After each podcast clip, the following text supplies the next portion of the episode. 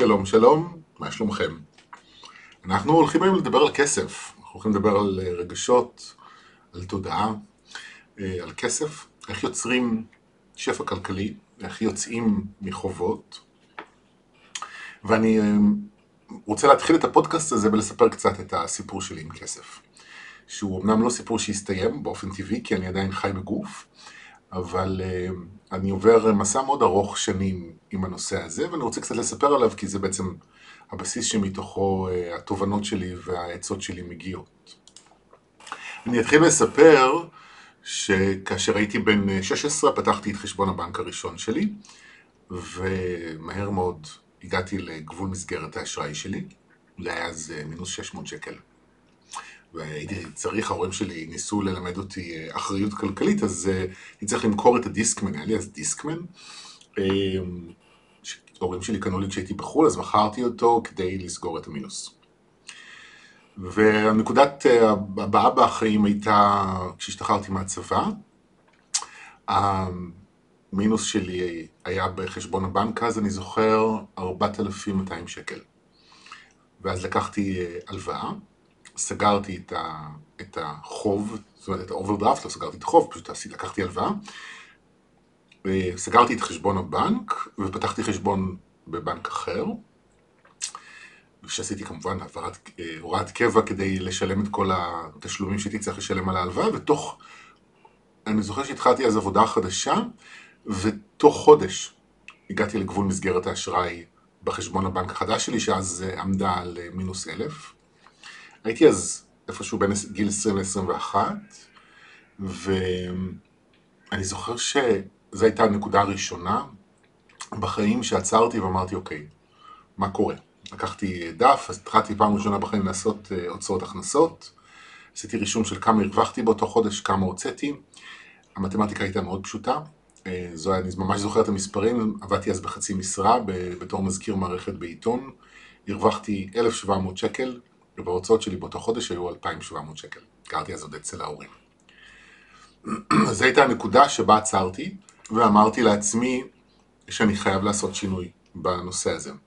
אני בא מבית ישראלי טיפוסי של אה, מינוס בבנק, של הלוואות מדי פעם.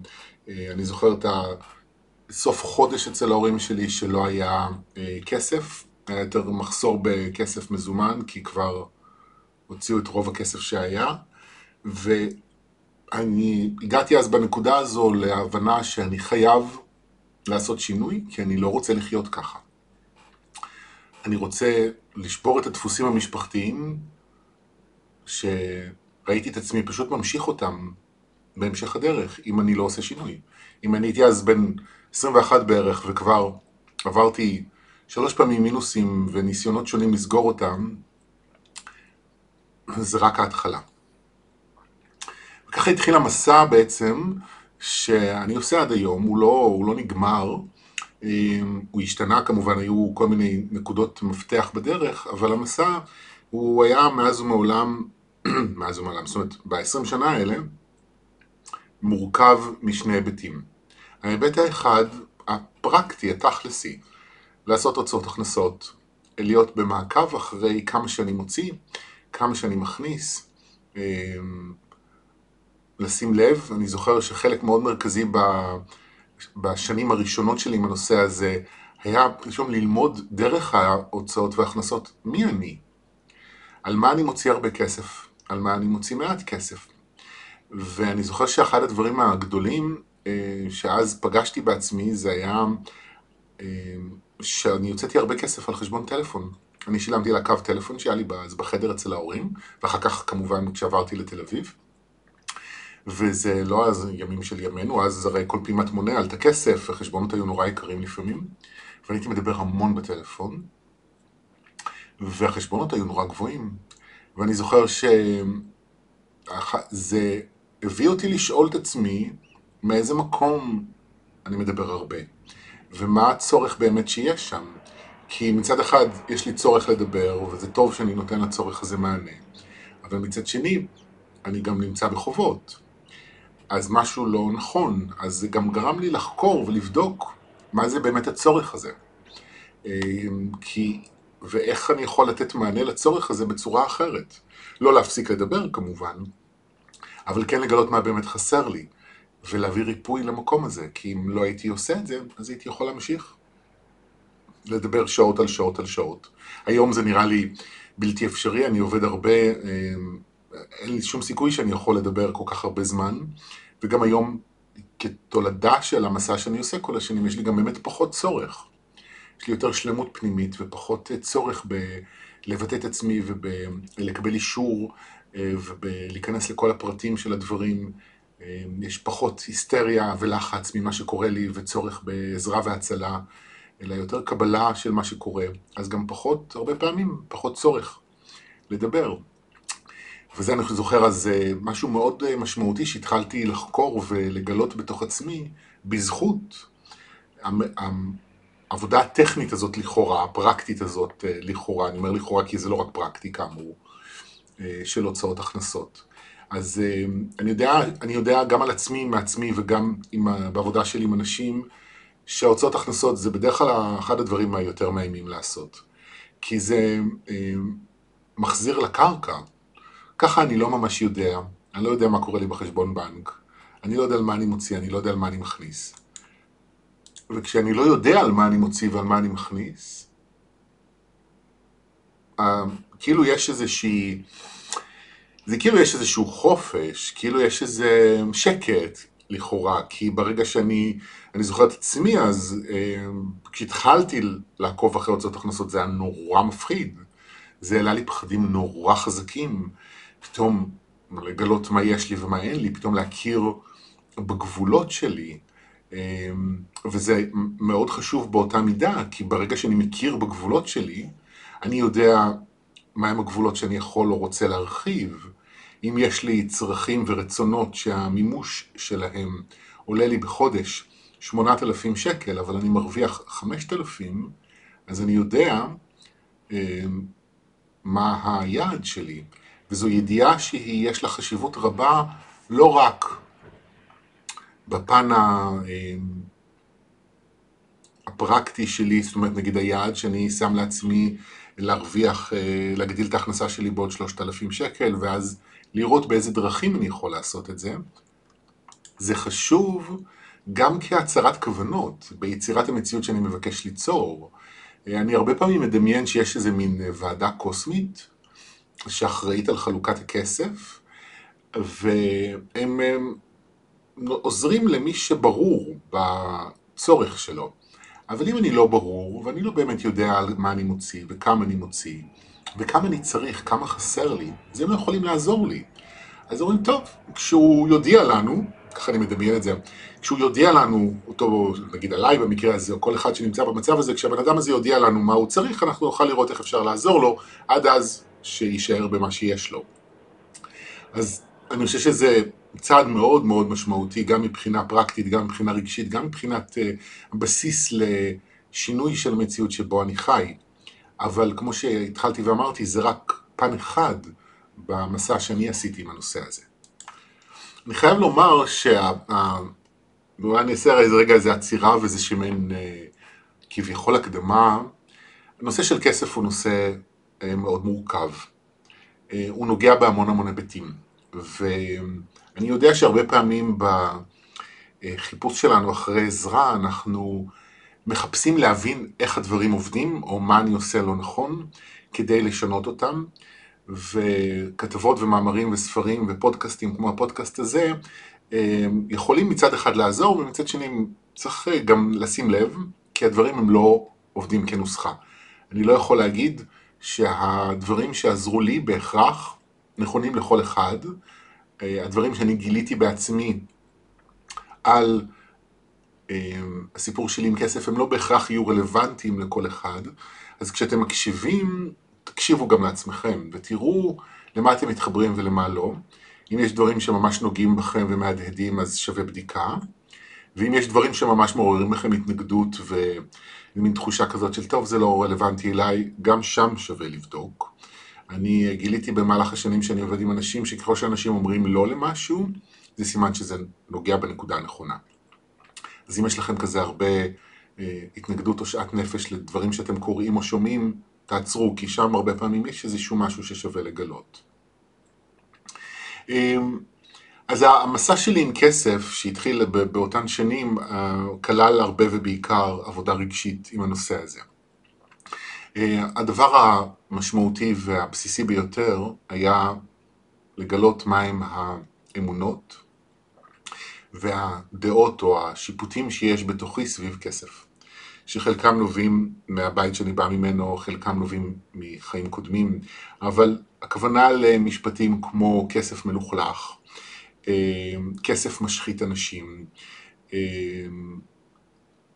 אנשים עושים שימוש לרעה בכוח, בכוח שלהם ברגע שיש להם כסף. יש לנו הרבה, הרבה דימויים כאלה, אנשים שהכרנו שהיה להם כסף הם היו אנשים מגעילים, למשל, או זיכרונות נגיד מתקופות ש... תקופות חיים קודמות, שהייתי עשיר והיה לי כסף והייתי בן אדם לא טוב, והשתמשתי בכסף בצורה לא טובה. אז לפעמים יש אנשים שבקרמה שלהם, בתקופת חיים כזו, התקבלה איזו מין החלטה נשמתית או אישיותית, לעולם לא להגיע עוד פעם לשפע כלכלי, כדי להימנע מפיתוי מהסוג הזה. וזה משהו שבן אדם יכול לשאת בתוך עצמו, מבלי לדעת שיש לו את ההחלטה הזו בפנים, וזה יכול ליצור מעצורים עם כסף לאורך החיים בכל מיני צורות. עכשיו, איך יודעים אם יש לי מעצור כזה? זה קודם כל, האם המילים שאני אומר כאן נוגעות ומהדהדות, זה סימן טוב כמובן. והדבר השני זה שאפשר לבדוק, א' אפשר לשאול בתקשור, להתייעץ בתקשור, אם יש אישו כזה ש... כדאי לטפל בו, אפשר לעשות תהליכי שחזור גלגולים שמיועדים בדיוק לזה, כדי לחשוף זיכרונות כאלה ולרפא אותם, או, ואו החלטות כאלה, ולהגיע לסיטואציה שבה התקבלה ההחלטה הזו לעולם לא עוד פעם, ולעשות שם שינוי.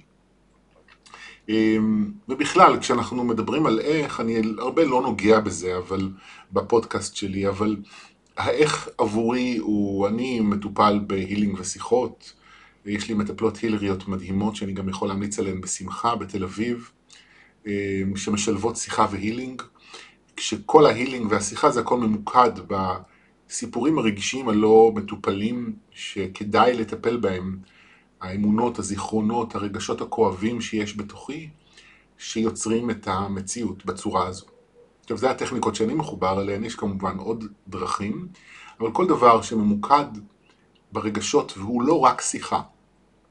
כי הדברים שאנחנו מדברים עליהם, בייחוד עם כסף, הם דברים מאוד עמוקים. ברובד המודע שלנו אנחנו בדרך כלל רוצים כסף, ואנחנו בדרך כלל רוצים יותר כסף. ואנחנו בדרך כלל רוצים לצאת מהמצוקה הכלכלית שלנו. אנחנו רוצים להרוויח יותר ולצאת מהחובות ולחיות בפלוס. אבל יש פער. אנחנו רוצים, אבל זה לא קורה. ואנחנו, לפעמים יכול להיות שאנחנו עושים איזשהו מסע רוחני, ומדברים על יצירת מציאות, ועל זה שאני בורא מציאות, ואני רוצה עוד כסף, וזה לא קורה. כי יש אישויים עמוקים, רגישיים, שהם מבטאים רצון אחר. כלומר, במודע יכול להיות לי רצון לצאת מחובות, לחיות בפלוס, ליצור רווחה כלכלית, אבל ברובד הלא מודע יש לי רצון אחר לגמרי. למשל, יש לי רצון להישאר עם מעט כסף, כדי שאני לא אעמוד עוד פעם בפיתוי של יש לי הרבה כסף, ואז אני עלול להתפתות לעשות את דברים לא יפים לאנשים אחרים, כמו שעשיתי בגלגול הקודם שלי.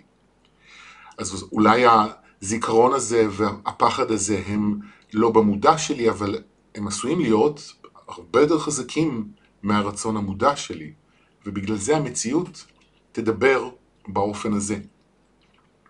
אז לכן אני אומר, שיחה היא לא מספיקה, כי היא יכולה לחשוף עד גבול מסוים, אבל יש איזושהי עבודה רגשית שצריכה לעשות דרך הגוף, שהיא לא דרך השכל, כדי לחשוף ולרפא ולנקות זיכרונות ואמונות ורגשות שקשורים בנושא הזה.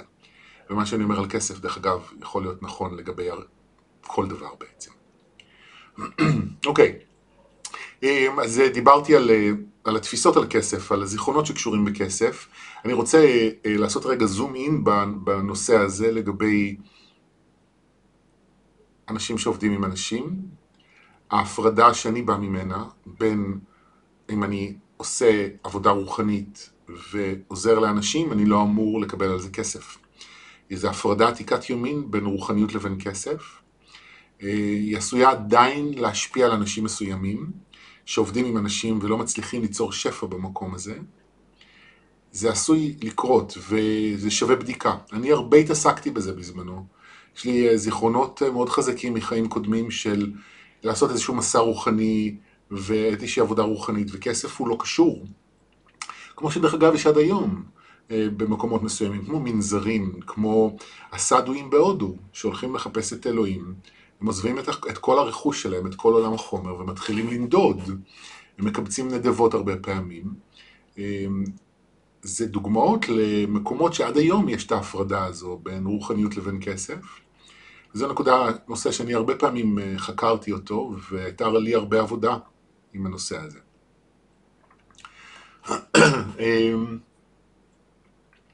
אבל אני חושב שהדבר העיקרי שעשוי ליצור מציאות כלכלית מצומצמת, לא, אתם יודעים מה, אולי לפני שאני אגיע לזה, אני רוצה רגע להתייחס למשפט שאמרתי כרגע. אני הרבה פעמים, אני צריך רגע להסביר, אני חוץ מהמסע שאני עושה עם כסף לאורך השנים, אני איפשהו בשנות ה-עשרים שלי, שהתחלתי לעבוד עם אנשים בצורה יותר מעמיקה, הקבוצות הראשונות שפתחתי היו קבוצות על כסף. אני רגע אחזור אולי לסיפור שלי, אני, אם בגיל עשרים ואחת הגעתי למינוס אלף שקל ההוא, אז בגיל, אני חושב שבסביבות סוף גיל עשרים ושלוש, שזה בעצם הייתה סוף השנה הראשונה שלי בתל אביב, אני כבר הייתי במינוס שלושים אלף שקל. זו הייתה שנה שמצד אחד קיבלתי עזרה מהמשפחה בשכר דירה כדי להצליח בשנה הראשונה בתל אביב, אבל לא מצאתי עבודה אז בעיתונאות, והיו גם כמה חודשים שפשוט לא עבדתי, וגם כמה חודשים אחר כך שעבדתי באיזשהו מוקד שירות טלפוני, שבו הרווחתי הרבה פחות ממה שהוצאתי, ואני זוכר שהתחלתי את השנה הזאת, המעבר לתל אביב עם מינוס שלושת אלפים, וסיימתי את השנה הזאת עם מינוס שלושים אלף. אני אומר, סיימתי את השנה, כי מה שקרה בסוף אותה שנה, זה שא' מצאתי עבודה בעיתונות, העבודה השנייה שלי בחיים, וגם התחלתי בצורה מסודרת לעבוד עם אנשים, פתאום משהו השתנה, והתחילו להגיע אנשים, וההכנסה החודשית שלי, אני זוכר, קפצה אז מ-שלושת אלפים שקל ל-שמונת אלפים שקל בחודש, שבמושגים של לפני כמעט עשרים שנה, זה הספיק לי גם לחיות בתל אביב בדירה לבד, וגם לאט לאט להחזיר חובות. לקח לי בערך שלוש שנים, עד שהייתי בערך בין עשרים ושבע, כדי לסגור את כל החובות, ומאז רוב השנים הייתי בפלוס, עד למעט איזו אפיזודה של שלוש שנים לפני כמה שנים, אני הייתי כל השנים בפלוס, אני גם היום חי בפלוס. אז, ו, ואז ב, ב, ב, בתקופה אני חושב שכבר יצאתי מהחובות, או הייתי לקראת הסוף, התחלתי לפתוח סדנאות של מודעות וכסף, של עבודה רגשית עם הנושא של כסף. וחלק גדול מהתובנות שאני מדבר מתוכן כאן, זה גם מהמסע שלי וגם מהעבודה שאני עושה עם אנשים לאורך השנים עם הנושא הזה. ואחד הדברים שאני שמתי לב אליהם, גם אצלי וגם אצל אנשים, זה יש איזה דיבור מוחלט סביב הנושא של כסף. אני עשיתי את העצירה הזו בפודקאסט לפני שתיים שלוש דקות, כשאמרתי את המשפט מציאות כלכלית מצומצמת, אם אני רוצה לשנות את המציאות הכלכלית המצומצמת. אבל הרבה פעמים אנשים מדברים באין לי, אין לי כסף. אין לי כסף לעשות את זה, אין לי כסף לעשות את זה, אבל בפועל יש לנו כסף. למעט מקרים של אנשים מסוימים שבאמת לא מרוויחים כלום ונמצאים באיזשהו קצה אבסולוטי, לרובנו אנחנו לא נמצאים בקצה, אנחנו נמצאים באיזשהו צמצום, אבל יש לנו סכום כסף שאנחנו מכניסים בחודש שמספיק לנו לדברים מסוימים. וחלק מהבסיס של יצירת מציאות, של הגדלה של שפע, אני מדבר על הגדלה של שפע, לא יצירה של שפע, היא להודות במה שיש. להודות במה שיש ולהודות על מה שיש. כלומר, אם אני מרוויח חמשת אלפים ואני רוצה להרוויח שמונת אלפים, אז זאת המציאות. אבל הרבה פעמים אנשים אומרים, אין לי כסף. הם לא אומרים, אני מרוויח חמשת אלפים ואני צריך עוד שלושת אלפים. וגם אם הם יודעים את העובדות האלה, כי הם מחוברים לחשבון בנק שלהם ולהוצאות הכנסות, הם עדיין יכולים לדבר בשפה הזו. וזו שפה מאוד בעייתית, משום שהיא לא רק המילים שאני בוחר, זה גם הגישה שלי למציאות. ושפע, בשביל שיהיה לי יותר שפע, אני צריך לטפח אותו, אני צריך לגדול מהמקום שאני נמצא בו. אם אני אומר אין לי, אני מייצר מצוקה שלא קיימת, שיכולה להגדיל את הפחדים שלי. אבל אם אני אומר, רגע, מה יש לי? יש לי חמשת אלפים. יופי. ומה חמשת אלפים האלה אני רוצה? עוד שלושת אלפים. זה הבדל מאוד גדול מאין לי ואני צריך להרוויח שמונת אלפים. זה הבדל ברגשי, זה הבדל תודעתי, בכוונון, בכוונה שלי למציאות. גם לאותה ועדה דמיונית שיושבת בקוסמוס, הם ישמעו אין לי כסף, או הם ישמעו הוא צריך עוד שלושת אלפים. כי אם אני אבוא אליהם עם הכנסה של חמשת אלפים ונגיד להם, תשמעו אין לי כסף, אני מסכן, אני חייב להרוויח עוד כסף. הם, אוקיי, תסתכלו עליי ויגידו אוקיי, בן אדם לא מחובר לעצמו. אבל אם אני אבוא ואני אגיד, שמו, המצב שלי הוא כך וכך, אני מרוויח חמשת אלפים, אני רוצה להגדיל את זה ל-שמונת אלפים, יגידו יאללה סבבה, בואו נראה איך עוזרים לו. זו בקשה יותר מחוברת למציאות, שיש בה כבוד עצמי והכרת תודה על מה שיש לי. כי אם אני, יש לי הכנסות של חמשת אלפים, וזה לא משנה אם ההכנסות הן משכר דירה, ממשכורת, מעזרה, מהמשפחה, whatever. אם, אם סך ההכנסות שלי בחודש הם חמשת אלפים, ואני רוצה להגדיל את זה ל-שמונת אלפים, קיבלתי את החוט מחשבה. רגע, זה לא קורה הרבה. טוב, נעשה רגע ריסטארט. אז אם אני, יש לי הכנסה של חמשת אלפים ואני רוצה להרוויח שמונת אלפים, אני לא יודע מה אני רוצה להגיד על זה. גדול. אני בעצם רוצה להרחיב את מה שקיים. וזאת המציאות, זאת האמת, חלק מהחיבור למציאות. אורייט. אם פספסתי את הנקודה, פספסתי אולי בפודקאסט הבא. אורייט, אז אני רוצה רגע להגיע אולי לדבר העיקרי שאיתו, עליו אני רוצה לדבר. שפע, אני מדבר כרגע על אספקט מאוד ספציפי של שפע, וזה כסף. שפע, יש לו היבטים שונים בחיים. שפע של אהבה, שפע של חברים, שפע של כסף, וכו' וכו'. אבל שפע הוא, הביטוי שיתוף פעולה, ראשי תיבות של הביטוי שיתוף פעולה זה שפע. והדמיון הזה הוא לא מקרי. משום שבשביל ליצור שפע כלכלי, אני צריך להרחיב את שיתוף הפעולה בחיים שלי. ומה זה אומר? קודם כל זה שיתוף פעולה עם עצמי. זה לזהות מה טוב בי, מה הכישרונות שלי, מה היכולות שלי שעבורם אני יכול לקבל כסף. וזה מחייב אותי, שוב, אני חוזר לאותו זה, זה לראות מה יש, מה יש בי. כי הרבה פעמים אני הולך בעולם, אין לי כסף, אני גם הולך בעולם אם אין לי מה לתת בעצם. וזה לא נכון, תמיד יש מה לתת, גם אם אני לא רואה איך לתת את זה או למי, או איך זה יקרה, ואני חסר אמונה זה לא משנה. יש לי מה לתת. אז זה לחזור קודם כל ולראות מה יש לי לתת. מה הכישרונות שלי, מה היכולות שלי. ומה מתוך זה אני גם רוצה לתת. לי יש למשל כל מיני יכולות שלא בא לי היום להתפרנס מהן. הייתי מאוד טוב בתור מזכירה, כשהייתי בן עשרים ו... אבל לא בא לי להתפרנס מזה יותר, זה לא מדבר אליי. אז זה דוגמה. ל... דוגמה. אבל מעבר למה שיש לי לתת, המסע העיקרי שאני עשיתי עם כסף הוא לחזור לטפל ברגשות שלי. כי המציאות היא כזו, המינוס שיש לי בבנק, או הצמצום שיש לי בהכנסות שלי, הוא ביטוי של מינוס ושל צמצום רגשיים. מינוס רגשי זה בעצם הדברים שאני חייב לעצמי ואני לא נותן לעצמי. יש, ואתם יכולים לחקור ולבדוק איפה החובות שלכם לעצמכם. איזה דברים אתם צריכים שאתם לא נותנים להם מענה, איזה דברים אתם רוצים שאתם לא נותנים להם מענה, וזה לא בהכרח יהיו דברים שקשורים בכסף. זה דברים שאתם רצונות וצרכים שאתם רגילים להגיד להם לא, והלא הזה יוצר חוב פנימי. הלא הזה שאנחנו אומרים לעצמנו יוצר צמצום. עכשיו מה זה לא? לא אסור לי לכעוס, זה לא יפה. זה דוגמה. לא אסור לי אה, אה, להיות עצוב, אני חייב להיות שמח. זאת עוד דוגמה. לא אסור לי אה, לבקש אהבה כי אה, לאנשים ימאס ממני, אז אם אה, אני במצוקה אני צריך להתמודד עם זה לבד ולא לבקש תמיכה. זאת עוד דוגמה.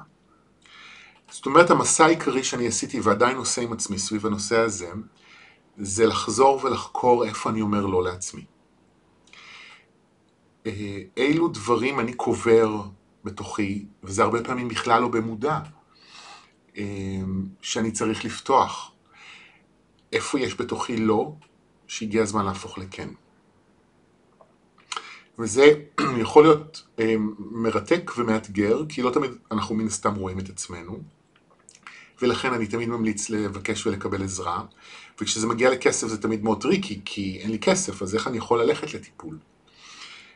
אבל תדעו לכם שאני תמיד הלכתי, במצבי מצוקה הגדולים ביותר שלי עם כסף, תמיד הלכתי וטיפלתי בעצמי, כי אני הבנתי שאני חייב, בשביל לשנות את הדפוסים ואת המציאות, אני חייב לטפל בעצמי ואני לא יכול לעשות את זה לבד. anyway, רוב העבודה עם עצמי, אבל אני חייב הכוונה, אני חייב עזרה בדרך. אז זה מאוד חשוב שאנחנו נקבל עזרה וליווי. יש שם גם פתרונות זולים, כמו עמותת פעמונים, אבל מי שצריך עבודה יותר רגשית, אולי זה דברים אחרים יעזרו. וזה מאוד חשוב שאנחנו נקבל עזרה, וכן, וגם נשקיע בזה כסף. וזה אולי לטווח הקצה, עשוי אולי אפילו להגדיל את החובות שלי. אבל בטווח הארוך, אני אומר לכם, זה מגדיל את הפלוס. כשאני מסתכל אחורה על, אני היום בן ארבעים ושתיים, אז כשאני מסתכל אחורה, כשהתחלתי את המסע הזה עם כסף בגיל עשרים ואחת בערך, אני הייתי הרבה יותר פחדן וחסר ביטחון, ופחדתי לתת לעולם את היכולות ואת הכישרונות שלי, והייתי סבוך בתוך הרבה אמונות וזיכרונות ושיפוטים על כסף, והעבודת ריפוי העמוקה ויסודית שאני עושה לאורך השנים, אפשרה לי לשנות לגמרי מקצה לקצה את המציאות שלי. אם אני מגיל עשרים ושבע התחלתי להרוויח שמונת אלפים שקל בחודש, זו הייתה הנקודה הראשונה, הנקודה הראשונה בזמן שבה התחלתי להרוויח יותר ממה שהוצאתי. ורוב השנים מאז זאת המציאות שלי, גם היום זו המציאות שלי. למעט כמה שנים של, אני לא נכנס לזה כרגע לסיפור, אבל היו כמה שנים שחזרתי למינוס, ויצאתי ממנו עוד פעם, ואני גם לא כעסתי על זה, כי אני גם לוקח בחשבון שכסף זה אישו, נקודה רגישה אצלי, ואישו שאני תמיד צריך לטפל בו, ואני עשוי לחזור ולמצוא את עצמי במהלך החיים, פוגש את זה פעם נוספת בצורות כאלה ואחרות. אז הייתה לי הבנה שאני עשוי לחזור למינוס יום אחד, וכשזה קרה, אז גם לא כעסתי על עצמי, ופשוט אמרתי, אוקיי, אני צריך לחזור לעשות עבודה ולטפל בדברים, והצלחתי להוציא את עצמי מזה פעם נוספת, ולחזור למצב שבו ההכנסות שלי יותר גבוהות מההוצאות שלי.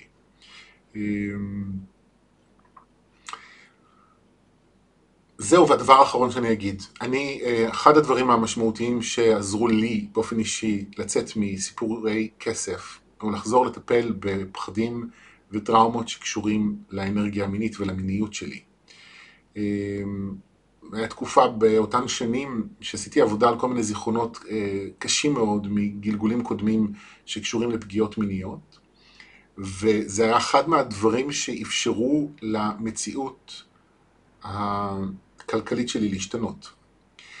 ויש לי תיאוריה שעד היום בדקתי אותה באופן חלקי, כי אין לי כלים אבסולוטיים, וראיתי כמה אנשים שזה נכון אצלם, שברגע שהם התחילו להיכנס רגשית לתוך הסיפור שלהם עם המין, המציאות עם הכסף התחילה להסתדר. אז אני משתף את זה בכם, אולי זה גם יכול לעזור לכמה מהאנשים שמקשיבים לפודקאסט הזה. זהו, כסף זה נושא גדול, אני יכול לדבר עליו שנים ושעות. אחד הנושאים שאני הכי אוהב לחקור ולעסוק בהם, אבל החצי שעה מסתיימת. אז אני מקווה שזה עזר לכם. שתפו אותי בתחושה שלכם, בחוויות שלכם. אם יש לכם נושאים נוספים על כסף שאתם רוצים שאני אדבר עליהם, שתפו גם בזה, ואני אשתדל להקדיש לזה פודקאסט נוסף. תודה רבה. ביי ביי.